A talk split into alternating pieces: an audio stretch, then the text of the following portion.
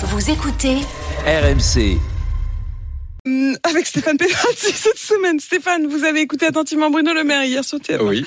Et là, c'est pas drôle du tout parce qu'il annonce 10 milliards d'euros d'économies.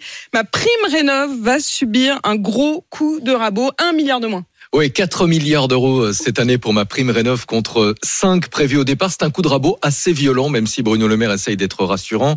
Il explique que le budget consacré à ma prime rénov euh, sera bien en augmentation de 600 millions d'euros par rapport à l'an dernier, même avec les mesures qui ont été annoncées hier soir. Mais euh, avec 4 milliards au lieu de 5, ce sera sans doute difficile d'atteindre les objectifs du gouvernement en matière de rénovation des bâtiments, d'autant que les aides de l'État sont vraiment indispensables.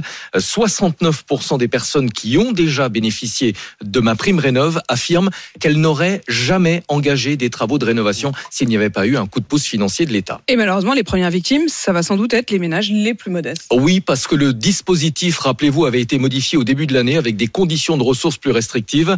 Les ménages les plus modestes désormais peuvent obtenir jusqu'à 100% de financement pour leurs travaux de rénovation énergétique contre seulement 20% pour ceux qui ont des revenus élevés. Donc mécaniquement, ce sera effectivement les ménages les plus pauvres qui vont euh, bénéficier, qui vont pardon, être impactés par ces mesures d'économie.